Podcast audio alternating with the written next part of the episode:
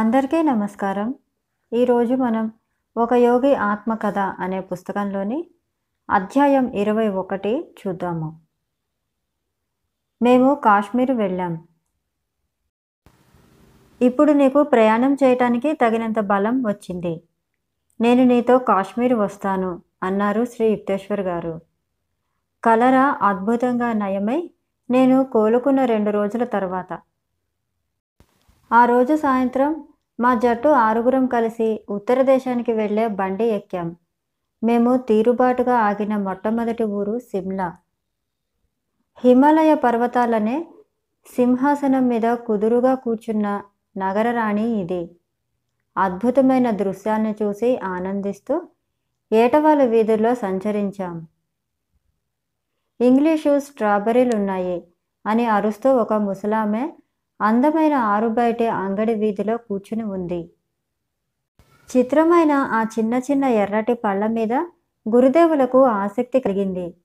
ఆయన ఒక పెద్ద బుట్టడు పళ్ళు కొని పక్కనున్న నాకు కనాయికి పెట్టారు. ఒక పండు రుచి చూసి వెంటనే తప్పుకుమైన నేల మీద ఉమ్మేశాను. పులుపు రొడ్డండి సార్, స్ట్రాబెర్రీలు నాకు ఒక్కనాటికి నచ్చవు. మా గురుదేవులు నవ్వారు.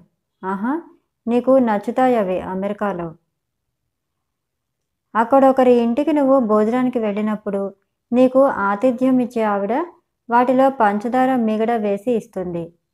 ఆ పళ్ళని ఆవిడ ఫోర్కుతో బాగా ఎనిపిన తర్వాత నువ్వు రుచి చూసి ఎంత రుచిగల స్ట్రాబెర్రీలు అంటావు. అప్పుడు నీకు గుర్తుకు వస్తుంది సిమ్లాలో ఈరోజు శ్రీ యుక్తేశ్వర్ గారు చెప్పిన జోస్యం నా మనసులో నుంచి తొలగిపోయింది. కానీ చాలా ఏళ్ల తర్వాత నేను అమెరికాలో అడుగుపెట్టిన కొత్తలో మళ్ళీ మనసులో మెదిలింది. మొసాచ్యూసెట్స్లోని వెస్ట్ సోమర్విల్లులో మిస్సెస్ ఆలీ సెట్టి హెసి అనే ఆవిడ ఇంట్లో భోజనం చేయడానికి పిలిస్తే వెళ్ళాను. భోజనాల బల్ల మీద స్ట్రాబెర్రీల డిజర్ట్ పెట్టినప్పుడు మా అతిథేయని ఒక ఫోర్కు తీసుకొని బెర్రీ పండ్లకు మీగడ పంచదార కలిపి వాటిని బాగా ఎనిపింది. ఈ పండు కాస్త పుల్లగా ఉంటుంది, దీన్ని ఇలా చేస్తే మీకు నచ్చుతుంది అనుకుంటాను అన్నదామె. నేను నోరు పట్టినంత తీసి పెట్టుకున్నాను. ఎంత రుచిగల స్ట్రాబెర్రీలు అంటూ ఆశ్చర్యం ప్రకటించాను.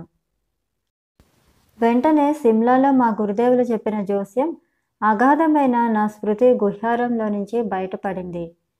దైవానుసంధశీలమైన ఆయన మనసు చాలా కాలం కిందటే భవిష్యదాకాశంలో సంచరించే కర్మ సంబంధమైన కార్యక్రమాన్ని కనిపెట్టినందుకు నేను అప్రతిభూతుని అయ్యాను. త్వరలోనే మా బృందం సిమ్లా విడిచి రావిల్పిడి బండి ఎక్కింది.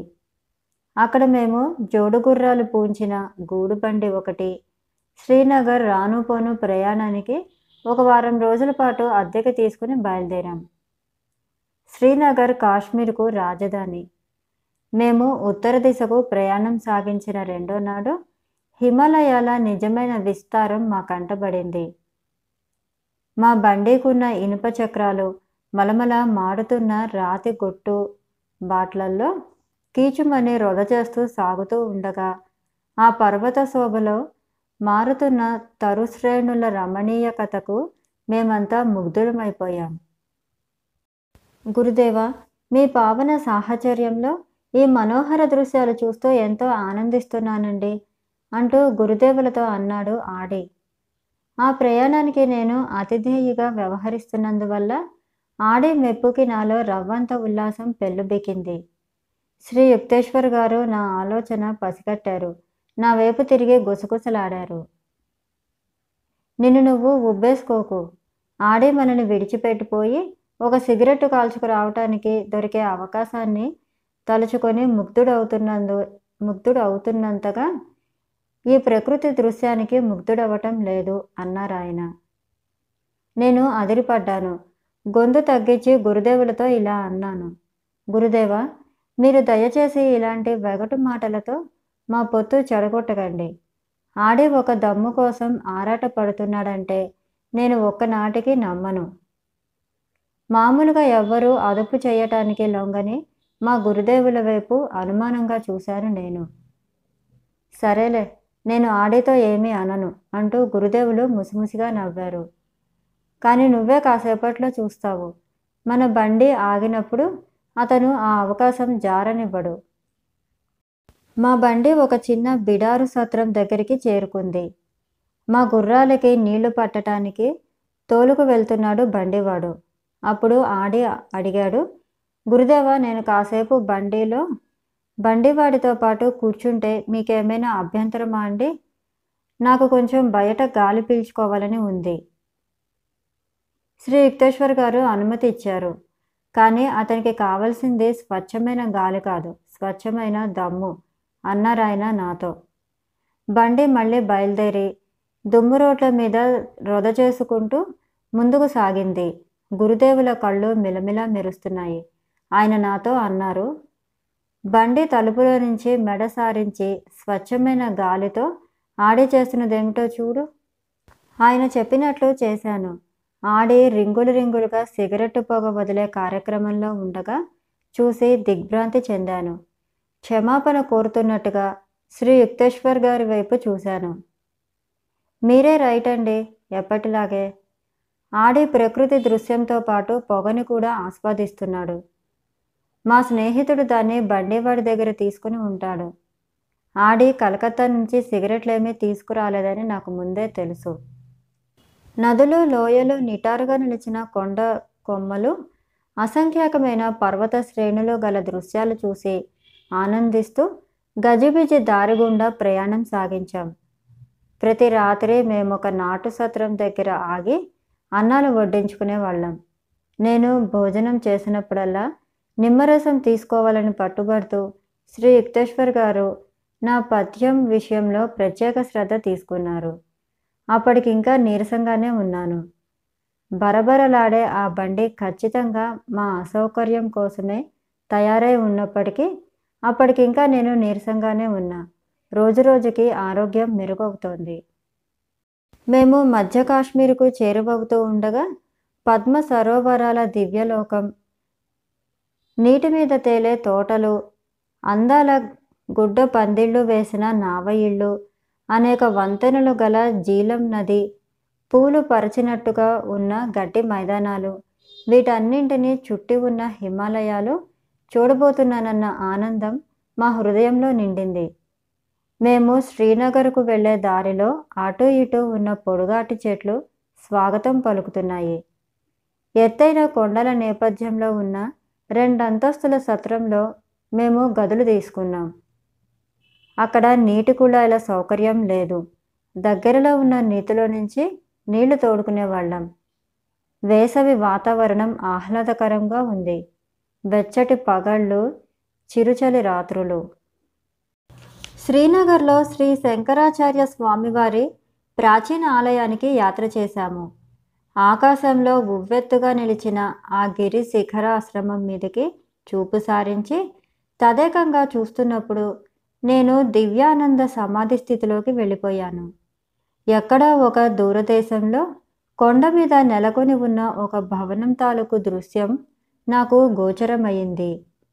శ్రీనగర్లో మహోన్నతంగా నెలకొన్న ఆ శంకరాచార్య ఆలయము రూపాంతరం చెందుతూ అనేక సంవత్సరాల అనంతరం నేను అమెరికాలో స్థాపించిన సెల్ఫ్ రియలైజేషన్ ఫెలోషిప్ ప్రధాన కార్యస్థాన భవనంగా మారినట్టు దర్శనమైంది. నేను మొట్టమొదట కాలిఫోర్నియాలో లాస్ ఏంజల్స్ను సందర్శించి మౌంట్ వాషింగ్టన్ కొండకొమ్మనున్న పెద్ద భవనాన్ని చూసినప్పుడు అంతకు పూర్వం ఎక్కడెక్కడో కాశ్మీర్లోనూ ఇతర చోట్ల నాకు కలిగిన అంతర్దర్శనాన్ని బట్టి వెంటనే దాన్ని గుర్తుపట్టాను. శ్రీనగర్లో కొన్నాళ్ళు ఉన్నాం. ఆ తర్వాత 85 అడుగుల ఎత్తు ఉన్న పూలదారులకు బయలుదేరాము. నేను మొట్టమొదటిసారిగా భారీ గుర్రం మీద స్వారీ చేసింది అక్కడే. రాజేంద్ర చిన్న గుర్రం ఎక్కాడు. కానీ దానికి వడివడిగా పోవాలన్న ఆరాటం ఎక్కువ. చాలా నిటారుగా ఉండే ఖిల్లర్ మార్గులోనే పైకి పోవటానికి సాహసించాం మేము. అయితే ఆ దారి పుట్టగొడుగు చెట్లు దండిగా ఉండే దట్టమైన అడవి గుండా సాగింది. అక్కడ మంచు కప్పిన దారులు తరచూ ప్రమాదకరంగా ఉంటాయి. కానీ రాజేంద్రుడి చిట్టుగుర్రం నా భారీ గుర్రానికి చాలా ప్రమాదకరమైన మలుపుల్లో కూడా ఒక చిటికసేపు విశ్రాంతినివ్వలేదు. పోటీలో కలిగే సంబరం తప్ప మరేమీ ఎరుగని రాజేంద్రుడి గుర్రం అలుపు సొలుపు లేకుండగా మునుముందుకు సాగుతూనే ఉంది. హైరానా పెట్టిన మా పందానికి మనోహరమైన దృశ్య రూపంలో బహుమానం దొరికింది. ఈ జన్మలో మొట్టమొదటిసారిగా హిమాచ్ఛాదితమైన ఉత్తంగా హిమాలయాల్ని అన్ని వైపుల నుంచి చూశాను. ధృవ ప్రాంతపు పెద్ద పెద్ద ఎలుగుబంట్ల స్థూలాకృతుల మాదిరిగా దొంతులు పేర్చినట్లు ఉన్నాయి ఆ కొండలు. సూర్యకాంతి ప్రసరించిన నీలి ఆకాశంలో నేపథ్యంలో అనంత దూరాలకు వ్యాపించి ఉన్న మంచుకొండల్ని అవలోకిస్తూ ఆనందాతిరేకంలో విందులు చేస్తున్నాయి నా కళ్ళు. తలతల మెరిసే మంచుకొండ వాలుల్లో కుర్రకారు సాహసగాలతో నేను ఆనందంగా దొర్లాను. మేమంతా పెద్ద దళసరి కోట్లు ధరించి ఉన్నాము. మా దిగుదల ప్రయాణంలో దూరాన విశాలమైన ఒక పసుపచ్చ పూలతివాసి చూశాం. వెలవెలబోయిన కొండల స్వరూపాన్ని పూర్తిగా మార్చేస్తోందది. మా విహారయాత్రలో ఆ తర్వాత దర్శించినది జహంగీర్ చక్రవర్తి షాలిమార్లోను నిసాత్లోను నిర్మించిన ప్రఖ్యాత విలాస ఉద్యానవనాలు. నిసాత్ బాగులోని పురాతన భవనం సూటిగా సహజమైన ఒక జలపాతం మీద నిర్మించినది. కొండల మీద నుంచి ఉరకలు వేస్తూ వచ్చి పడుతున్న ఉధృత ప్రవాహాన్ని ఉపాయంగా పనిన యంత్ర సాధనాలతో క్రమబద్ధం చేసి వన్నవన్నెల డాబాల మీద నుంచి పారేటట్టు కళ్ళు మిరుమిట్లు గొలిపే పూలమళ్ళ మధ్య కారంజీలోని నీళ్లు చిమ్మేటట్టు చేశారు. నీటి ప్రవాహం ఆ భవనంలోకి చాలా గదుల్లోకి కూడా ప్రవేశిస్తుంది. చివరికొక వనదేవతల దిగువన ఉన్న సరస్సులోకి దిగివచ్చి పడుతుంది. గులాబీలు, మల్లెలు, కలవలు, స్నాప్ డ్రాగన్లు, పాన్సీలు, లవెండర్లు, గసగసాలు, ఒకటేమిటి రకరకాల పూలు స్వేచ్ఛగా వన్నెలు వెదజల్లుతూ ఉంటాయి. విశాలమైన ఉద్యానవనాల్లో ఉంటాయి. చినారు, సైప్రస్, చెర్రీ చెట్లు తీర్చిదిద్దినట్లుగా వరసల్లో పచ్చల ఒడ్డానం పెట్టినట్టుగా ఉన్నాయి. వాటికి అవతల హిమాలయ ఉత్తంగుల శిఖరాలు కఠోర తపస్సులో ఉన్నట్టుగా ఉంటాయి. కాశ్మీరు ద్రాక్షలనే పళ్ళు కలకత్తా వాళ్ళకి అపురూపం. కాశ్మీరులో మా కోసం ద్రాక్షపళ్ళ విందు ఎదురుచూస్తూ ఉంటుందని చెబుతూ వచ్చిన రాజేంద్రుడు అక్కడ పెద్ద ద్రాక్ష తోటలేవి అవుపడక నిరాశ చెందాడు. వాడి నిరాధారమైన ఆశకు నేను అడపాదడపా వాడిని దెప్పిపొడుస్తూనే వచ్చాను. ఓహో, పీకల ముయ్య ద్రాక్షపళ్ళు తినేసి నేను నడవలేకపోతున్నాను అనేవాణ్ణి. కంటికి కనపడని ద్రాక్షపళ్ళు నాలో సారా కాచేస్తున్నాయి. ఆ తర్వాత విన్నాం, తీయద్రాక్షాలు కాశ్మీర్కు పడమట కాబూలులో సమృద్ధిగా పండుతాయని. చివరికి రబ్ది అంటే బాగా గడ్డగట్టిన పాలతో తయారు చేసి పిస్తాపప్పు గుండ్లతో పరిమళం తెప్పించిన ఐస్ క్రీమ్తోనే మేము సరిపెట్టుకున్నాం. మేము షికారాలనే చిన్న పడవల్లో తిరిగాం. ఈ పడవల్లో నీడ ఇవ్వటానికి ఎరుపు కసీదాలు కుట్టిన గుడ్డ పందిళ్ళు ఉన్నాయి. దాల్ సరస్సుకు సహజమైన సాలెగూడు వంటి కాలువలు అల్లుకొని ఉన్నాయి. వాటిలో చాలాసార్లు తిరిగాం. ఇక్కడ నీటి మీద తేలే తోటలు లెక్కలేనన్ని ఉన్నాయి. కొయ్యబాదులు మట్టి పెట్టి నాటు రకంగా తయారు చేసిన ఈ తోటలు చూసి దిగ్భ్రమ చెందాము. విశాలమైన నీళ్ల మధ్య కూరగాయలు, పుచ్చకాయలు పెరుగుతూ కనిపించటమే పెద్ద విడ్డూరం. అప్పుడప్పుడు ఒక్కొక్క రైతు కనిపిస్తూ ఉంటాడు. నేలకు పాకుతూ పోయి ఉండటం అంటే రోతపుట్టి కాబోలు. తన నల్చదరం భూమిని అనేక శాఖలు గల ఆ సరస్సులో మరే కొత్త చోటికి లాక్కుని పోతూ ఉంటాడు. ఈ అంతస్తుల లోయలో ప్రపంచం అందాలన్నీ సూక్ష్మ రూపంలో ఆవిర్భవించినట్టు అవుపిస్తాయి. కాశ్మీర పట్ట మనిషికి కొండలే కిరీటం, సరస్సులు పుష్పహారాలు, పూలు పాదరక్షలు. తర్వాత కాలంలో నేను అనేక దేశాల్లో పర్యటించిన తర్వాత కాశ్మీరును ప్రపంచంలోకెల్లా అందమైన ప్రకృతి దృశ్యాలు గల ప్రదేశంగా తరచూ ఎందుకు అంటూ ఉంటారో అవగాహన చేసుకున్నాను. స్విట్జర్లాండ్లోని ఆల్ప్సు పర్వతాలకు, స్కాట్లాండ్లోని లాచ్ లోమండ్కు, అద్భుతమైన ఇంగ్లీషు సరస్సులకు ఉన్న అందాలు కొన్ని దానికి ఉన్నాయి. కాశ్మీర్ వచ్చే అమెరికా యాత్రికుడికి అలస్కాలోని ఎగుడు దిగుడు కొండల శోభను, డెన్వర్ సమీపంలో ఉన్న పైక్ శిఖరాన్ని గుర్తుకు తెచ్చేవి చాలా ఉన్నాయి. ప్రకృతి దృశ్యాల అందాల పోటీలలో ప్రథమ బహుమతికి నేను మెక్సికోలోని జోఖిమిల్కో అద్భుత దృశ్యాన్ని కానీ, కాశ్మీరులోని సరస్సుల్ని కానీ పోటీకి నిలబెడతాను. జోఖిమిల్కోలోని అనేక జలదారులలో ఉల్లాసంగా తిరిగే చేపల నడుమ మబ్బులు, కొండలు, పాప్లర్ చెట్లు ప్రతిఫలిస్తూ ఉంటాయి. కాశ్మీరు సరస్సులు అందాల కన్నెలైతే వాటిని తీవ్రంగా ఒక కంట కనిపెట్టి వాటికి కాపుదల కల్పించేవి హిమాలయాలు. ఈ ప్రదేశాలు రెండు భూమి మీదున్న మనోహర ప్రదేశాలన్నింటిలోకి అత్యుత్తమంగా నా మనసులో ప్రముఖంగా నిలిచిపోయాయి. అయినప్పటికీ ఎలోస్టోను జాతీయ ఉద్యానము, కొలరడాలోని గ్రాండ్ కాన్వాను, అలస్కా ప్రదర్శించే అద్భుతాలు దర్శించినప్పుడు నేను అప్రతిభూతుణ్ణి అయ్యాను. లెక్కలేనన్ని ఉడుకునీటి బుగ్గలు, దాదాపు గడియారం పనిచేసేటంత క్రమబద్ధతతో గాలిలో ఉవ్వెత్తుగా ఎగజమ్ముతూ ఉండటం భూమి మీద బహుశా ఒక్క ఎల్లోస్టోన్ ప్రాంతంలోనే తప్ప మరెక్కడా చూడమని అనుకుంటాను. ఈ అగ్నిపర్వత ప్రాంతంలో ప్రకృతి పూర్వ సృష్టి తాలూకు నమూనా ఒకటి నిలిపి ఉంచింది.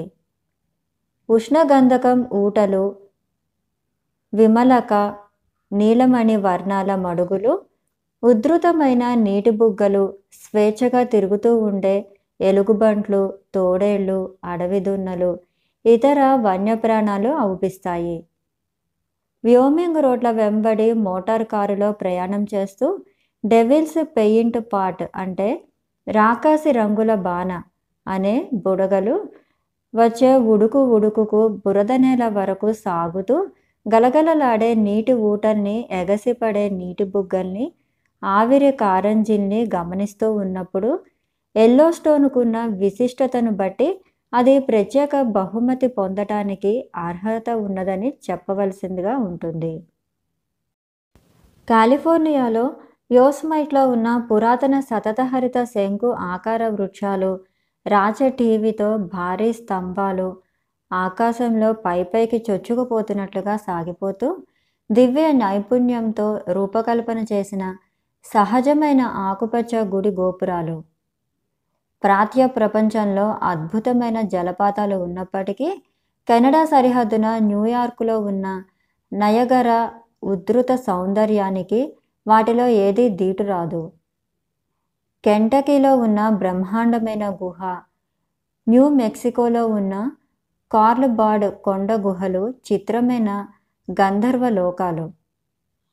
గుహల పైకప్పుల నుంచి కిందకి వేలాడుతూ కింది నీళ్లలో ప్రతిబింబించే పొడుగాటి సున్నపురాతి స్తంభాలు మానవుడు ఊహించిన పరలోక సౌందర్యానికి ప్రకాశింపచేస్తాయి. కాశ్మీరులో అందానికి ప్రపంచ ప్రఖ్యాతి పొందిన ప్రజలు చాలామంది యూరోపియన్లంతా తెల్లగానూ ఉంటారు. వాళ్ళలాగే మొక్కట్లు, అస్థి నిర్మాణాలు ఉంటాయి. చాలామందికి నీలికళ్ళు, లేత వన్య జుట్టు ఉంటాయి. పాశ్చాత్య దుస్తులు ధరించినప్పుడు వాళ్ళు అమెరికన్లలాగా కనిపిస్తారు. హిమాలయాల చలదనం కాశ్మీరులకు ఎండ ఉడుకును ఉపశమనం కలిగించి శరీరఛాయ లేత వన్నెలో ఉండేటట్టు చేస్తుంది. భారతదేశపు ఉష్ణమండల అక్షాంశ రేఖల వెంబడి దక్షిణాన దిగువకు ప్రయాణం చేసేవాళ్ళు రాను రాను మరింత నలుపుదేరిన వాళ్ళుగా చూస్తారు. కాశ్మీరులో కొన్ని వారాల పాటు ఆనందంగా గడిపిన తర్వాత శ్రీరాంపూర్లో కాలేజీ తెరిచే రోజులు దగ్గర పడటంతో నేను బెంగాల్ తిరిగి వెళ్ళిపోవటానికి ఏర్పాట్లు చేసుకోవలసి వచ్చింది. శ్రీ యుక్తేశ్వర్ గారు కనాయి ఆడి శ్రీనగర్లో మరికొన్నాళ్ళ పాటు ఉండిపోవలసి వచ్చింది. నేను బయలుదేరటానికి కొద్దిగా ముందు గురుదేవులు తమ దేహం కాశ్మీరులో బాధకు గురి కావలసి వస్తుందని సూచనగా తెలియజేశారు. గురుదేవ, మీ ఆరోగ్యం నిక్షేపంలా ఉంది అన్నాను నేను అభ్యంతరం తెలుపుతూ. నేను ఈ లోకాన్ని వదిలేసే అవకాశం కూడా లేకపోలేదు అన్నారాయన. గురూజీ, ఇప్పుడిప్పుడే మీ దేహాన్ని విడిచిపెట్టనని మాట ఇవ్వండి.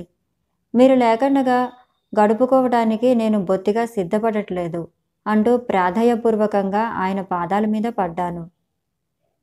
శ్రీ యుక్తేశ్వర్ గారు మౌనం వహించారు. కానీ యథార్థ దృష్టితో ఆయన నవ్విన చిరునవ్వు వల్ల ఆయన నాకు భరోసా ఇచ్చినట్టుగా అనిపించింది. మనసు ఒప్పకపోయినా ఆయన్ని విడిచి వెళ్ళిపోయాను. గురుదేవులు ప్రమాదకరమైన జబ్బులో ఉన్నారు.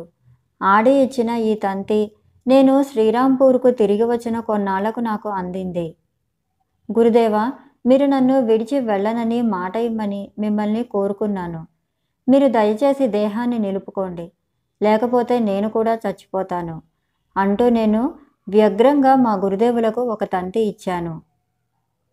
నీ కోరికే నెరవేరనియ్యి, కాశ్మీర్ నుంచి గురుదేవుల సమాధానం ఇది. కొన్నాళ్లలో ఆడి దగ్గర నుంచే ఉత్తరం వచ్చింది. అందులో గురుదేవులు కోలుకున్నారని రాశాడు. ఆ మరుసటి పక్షంలో శ్రీరాంపూర్కు తిరిగి రాగానే గురుదేవుల దేహాన్ని చూద్దును కదా. బరువు తగ్గి చిక్కి సగమయ్యారు. నాకెంతో దుఃఖం కలిగింది. శ్రీ యుక్తేశ్వర్ గారు శిష్యుల అదృష్టం వల్ల వాళ్ళ పాపాల్లో చాలా మటుకు కాశ్మీరులో ఆయనకు వచ్చిన తీవ్ర జ్వర అగ్నిలో దగ్ధం చేసేశారు.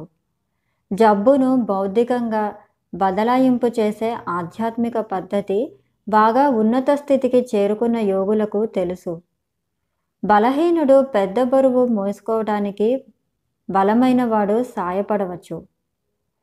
ఆధ్యాత్మికంగా ఉత్కృష్ట స్థితిన ఉన్నందున అతీత మానవుడు కర్మ సంబంధమైన భారాల్లో కొంత భాగం తాను వహించి తన శిష్యుల శారీరక మానసిక బాధల్ని కనీస స్థాయికి తగ్గిస్తాడు. ధనవంతుడు ఒకడు వ్యర్థుడైన తన కొడుకు చేసిన పెద్ద అప్పు తాను తీర్చేసి దానివల్ల కలిగే విపత్కర పరిమాణాల నుంచి అతన్ని ఎలా రక్షిస్తాడో, అదేవిధంగా గురువు తన శిష్యుల దైన్యాన్ని తగ్గించటానికి తన శారీరక సంపదలో కొంత భాగాన్ని ఇచ్ఛాపూర్వకంగా త్యాగం చేస్తాడు. ఒకానొక రహస్య యోగ పద్ధతి ద్వారా సాధువు తన మనస్సును, సూక్ష్మదేహాన్ని పీడిత వ్యక్తి మనస్సుతోనూ సూక్ష్మదేహంతోనూ అనుసంధానం చేస్తాడు. ఆ జబ్బు పూర్తిగా కానీ కొంత మటుకు కానీ యోగి బౌద్ధిక రూపానికి సంక్రమించటం జరుగుతుంది. అయితే యోగి దేహమనే పొలంలో దేవుడనే పంటను కోసి కుప్పవేసినందువల్ల ఇక ఆ దేహంతో ఆయనకి ప్రమేయం ఉండదు. ఇతరుల బాధలు తొలగించటానికి ఆయన దాన్ని జబ్బు పడనిచ్చిన, కాలుష్యానికి లోను కాజాల్సిన ఆయన మనస్సు ఎటువంటి ప్రభావానికి లోను కాదు. అటువంటి సహాయం చేయగలుగుతున్నందుకు తాము అదృష్టవంతులమని అనుకుంటారు. చివరికి మోక్షం పొంది ఈశ్వర సాయుధ్యం సాధించడం అంటే నిజానికి మానవ శరీరం దాన్ని ప్రయోజనాన్ని పూర్తిగా నెరవేర్చినట్టు చూడటమే. అప్పుడు యోగి దాన్ని తనకు ఉచితమని తోచిన విధంగా చేస్తాడు. ఆధ్యాత్మిక సాధనల ద్వారానైతేనేమి, జ్ఞాన ఉపదేశం ద్వారానైతేనేమి, సంకల్ప శక్తి వల్ల అయితేనేమి, ఒకరున్న జబ్బును శారీరకంగా బదలాయించటం వల్లనైతేనేమి మానవజాతి దుఃఖాన్ని నివృత్తి చేయటమే లోకంలో గురువు చేసే పని. గురువు తాను కోరుకున్నప్పుడల్లా అధిచేతన స్థితికి వెళ్ళిపోయి శారీరక రుగ్మతను విస్మరించగలుగుతాడు. ఒక్కొక్కప్పుడు తన శిష్యులకొక ఆదర్శం నిరూపించుకోవటం కోసం శారీరక బాధను గంభీరంగా ఓర్చుకోదలుస్తారు. ఇతరుల జబ్బుల్ని తాను వహించటం వల్ల యోగి వాళ్ళ కోసం కర్మ సంబంధమైన కార్యకారణ నియమాల్ని పాటిస్తాడు. ఈ నియమం యాంత్రికంగా లేదా గణిత శాస్త్రీయంగా పనిచేస్తుంది. దివ్యజ్ఞానం కలిగిన వ్యక్తులు అది పనిచేసే తీరుతనులను శాస్త్రీయంగా నిర్దేశించగలరు. ఒక యోగి మరొక వ్యక్తికి ఉన్న జబ్బు నయం చేసినప్పుడల్లా తాను జబ్బు పడవలసిన అవసరం ఆధ్యాత్మిక నియమాల్ని బట్టి ఏమీ ఉండదు. ఆధ్యాత్మికంగా స్పష్టత చేకూర్చే వ్యక్తికి ఏ హాని కలగకుండా ఉండే విధంగా తక్షణ నివారణ కలిగించే వివిధ పద్ధతులు సాధువుకు తెలిసి ఉండటం వల్ల ఆ పరిజ్ఞానం ద్వారానే సాధారణ జబ్బులు నయం చేయటం జరుగుతుంది. అయితే ఎప్పుడో ఒక్కొక్క సందర్భంలో మాత్రం గురువు తన శిష్యుల్లో ప్రగతి పరిమాణాన్ని అతి త్వరతంగా రప్పించాలని ఆశించినప్పుడు వాళ్ళ అవాంఛనీయ కర్మఫలంలో చాలా భాగం తన శరీరానికి సంక్రమింపజేసుకొని స్వచ్ఛందంగా అనుభవిస్తారు. అనేక మంది చేసిన పాపాలకు యేసుక్రీస్తు తనను పరిహారంగా నిరూపించుకున్నాడు. తనకున్న దివ్య శక్తులకు క్రీస్తు కార్యాకారణ సంబంధమైన సూక్ష్మ విశ్వ నియమంతో ఇచ్ఛాపూర్వకంగా సహకరించి ఉండకపోయినట్లయితే సిలువ వేయటం వల్ల చనిపోయిన స్థితికి ఒక్కనాటికి లోనయ్యేవాడు కాదు. ఆ ప్రకారంగా ఆయన ఇతరుల కర్మఫలాన్ని, ముఖ్యంగా తన శిష్యుల కర్మఫలాన్ని తన మీద వేసుకున్నారు. ఈ విధంగా వాళ్ళు అత్యంత పరిశుద్ధులై ఉత్తరోత్తర తమకు సిద్ధించే సర్వవ్యాపక చైతన్యాన్ని లేదా హోలీ గెస్టును అంటే పరిశుద్ధాత్మను ధరించటానికి అర్హత పొందారు. కేవలం ఆత్మసాక్షాత్కారం పొందిన గురువు మాత్రమే తన ప్రాణశక్తిని బదిలీ చేయటం కానీ, ఇతరుల జబ్బుల్ని తన శరీరంలోకి రప్పించుకోవటం కానీ చేయగలడు. మామూలు మనిషి రోగ నివారణ చేసే ఈ యోగ పద్ధతిని అవలంబించలేడు. అతనలా చేయటం ఆశించదగ్గది కూడా కాదు. ఎందుచేతనంటే అనారోగ్యమైన శరీర సాధనం గాఢమైన ధ్యానానికి అవరోధం. మానవుడు తన శరీరాన్ని మంచి స్థితిలో ఉంచుకోవటం అతని విద్యుక్త ధర్మంగా హైందవ పవిత్ర గ్రంథాలు ఘోషిస్తాయి. లేకపోతే అతని మనస్సు భక్తి తత్పరమైన ఏకాగ్రతలో కుదురుగా నిలబడలేదు.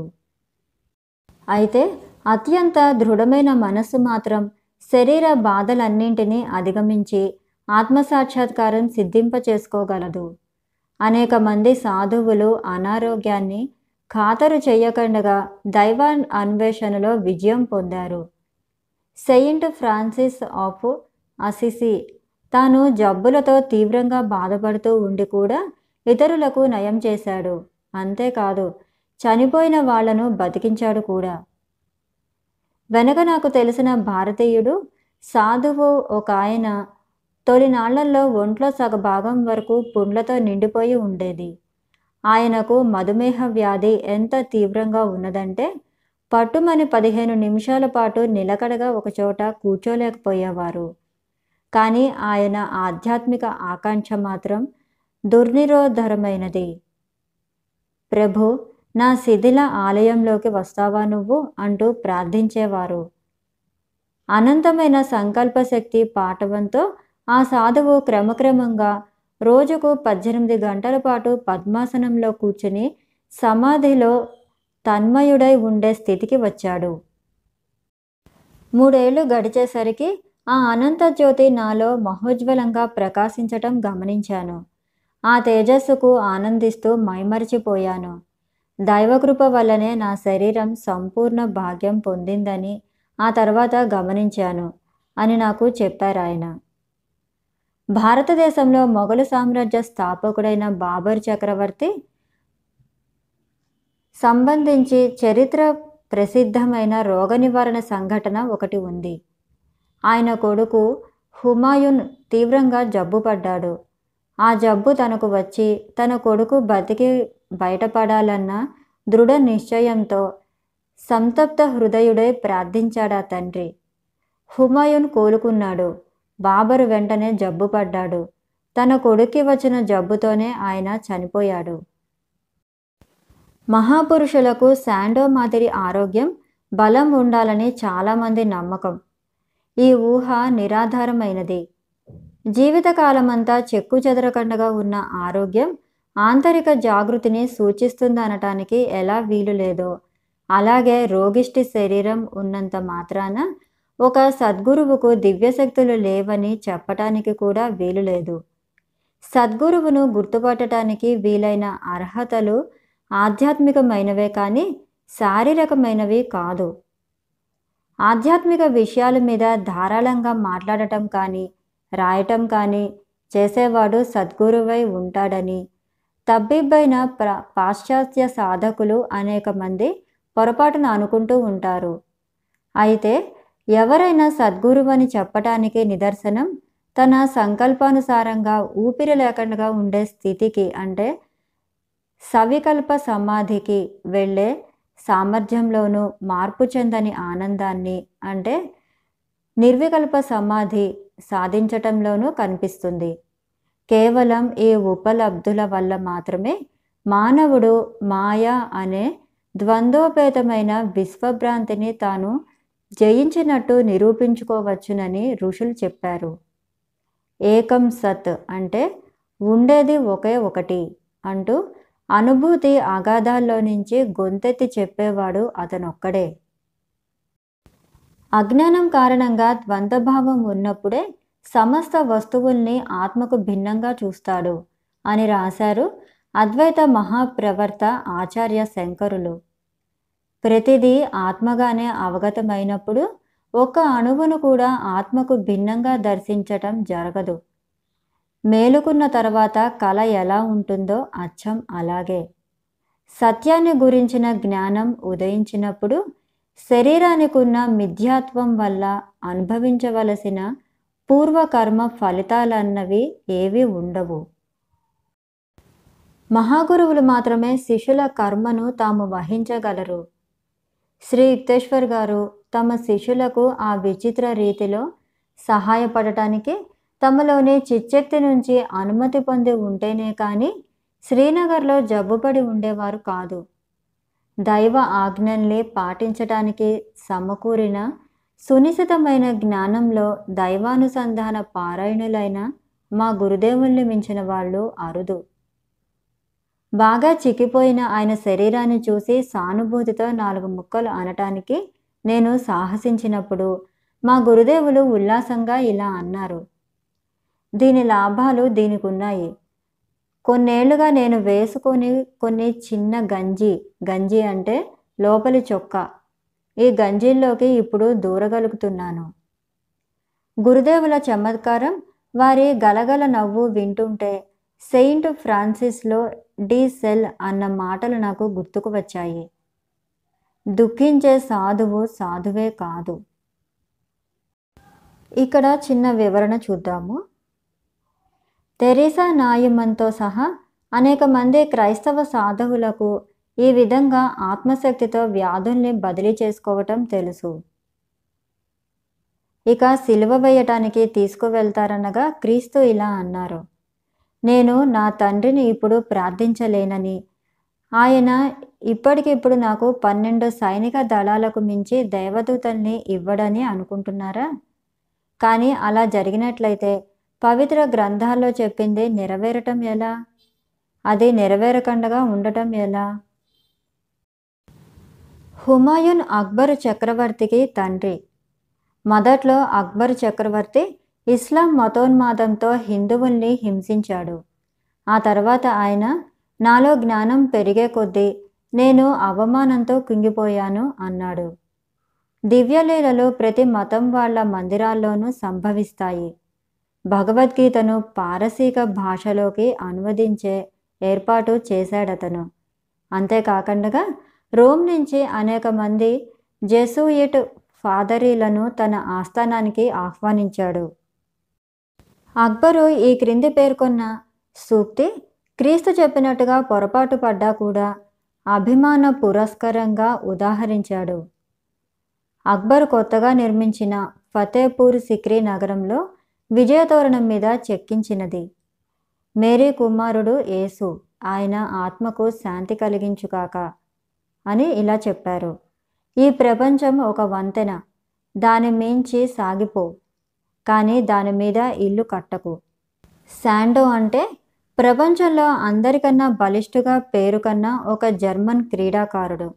ఇతని మరణం 1925. కాశ్మీర రాజధాని శ్రీనగర్ను అశోక చక్రవర్తి క్రీస్తుపూర్వం 3వ శతాబ్దంలో నిర్మించాడు. అక్కడ ఆయన 500 మఠాలు కట్టించారు. తర్వాత 1000 సంవత్సరాలకు హ్యూమెన్ సాంగ్ అనే చైనా యాత్రికుడు కాశ్మీరును దర్శించిన నాటికి వాటిలో ఇంకా 100 మఠాలు నిలిచి ఉన్నాయి. ఫా-హెన్ అంటే 5వ శతాబ్ది అనే మరో చైనా రచయిత పాటలీపుత్రం ఇప్పటి పాట్నాలో అశోకుడు నిర్మించిన విశాల రాజప్రసాదం శిథిలాలు చూసి వాస్తు కళలలోనూ అలంకరణ శిల్ప కళలలోనూ ఆ నిర్మాణానికి గల అద్భుత సౌందర్యాన్ని బట్టి ఉన్నది. అది మానవ మాతృల చేతుల్లో తయారైంది కాదు అనిపిస్తుందని రాశాడు. పాటలీపుత్ర నగరానికి ఆకర్షణమైన చరిత్ర ఉంది. బుద్ధ భగవానుడు క్రీస్తుపూర్వం 6వ శతాబ్దిలో దర్శించిన నాటికి ఈ ప్రదేశం అనామకమైన ఒక చిన్న కోట ఉండేది. ఆయన దీని భవిష్యత్తును గురించి జోషం చెబుతూ ఆర్యజాతి జనులు ఏ ఏ దూర ప్రాంతాల్లో నివసిస్తారో, వర్తకులు ఏ ఏ దూర ప్రాంతాలకు ప్రయాణిస్తారో అక్కడి వరకు ఈ పాటలీపుత్రమే ప్రధాన నగరం అవుతుంది. అన్ని రకాల వస్తువుల క్రయ విక్రయాలకు కేంద్రం అవుతుంది. మహాపరినిర్వాణ సూత్రంలో ఇలా చెప్పారు: 2 శతాబ్దుల తర్వాత ఈ పాటలీపుత్రం చంద్రగుప్త మౌర్యుడి విశాల సామ్రాజ్యానికి రాజధాని అయింది. ఆయన మనవుడు అశోకుడు ఈ నగరానికి ఇతోధిక వైభవాన్ని, శోభను చేకూర్చాడు. అధ్యాయం 21 సమాప్తం.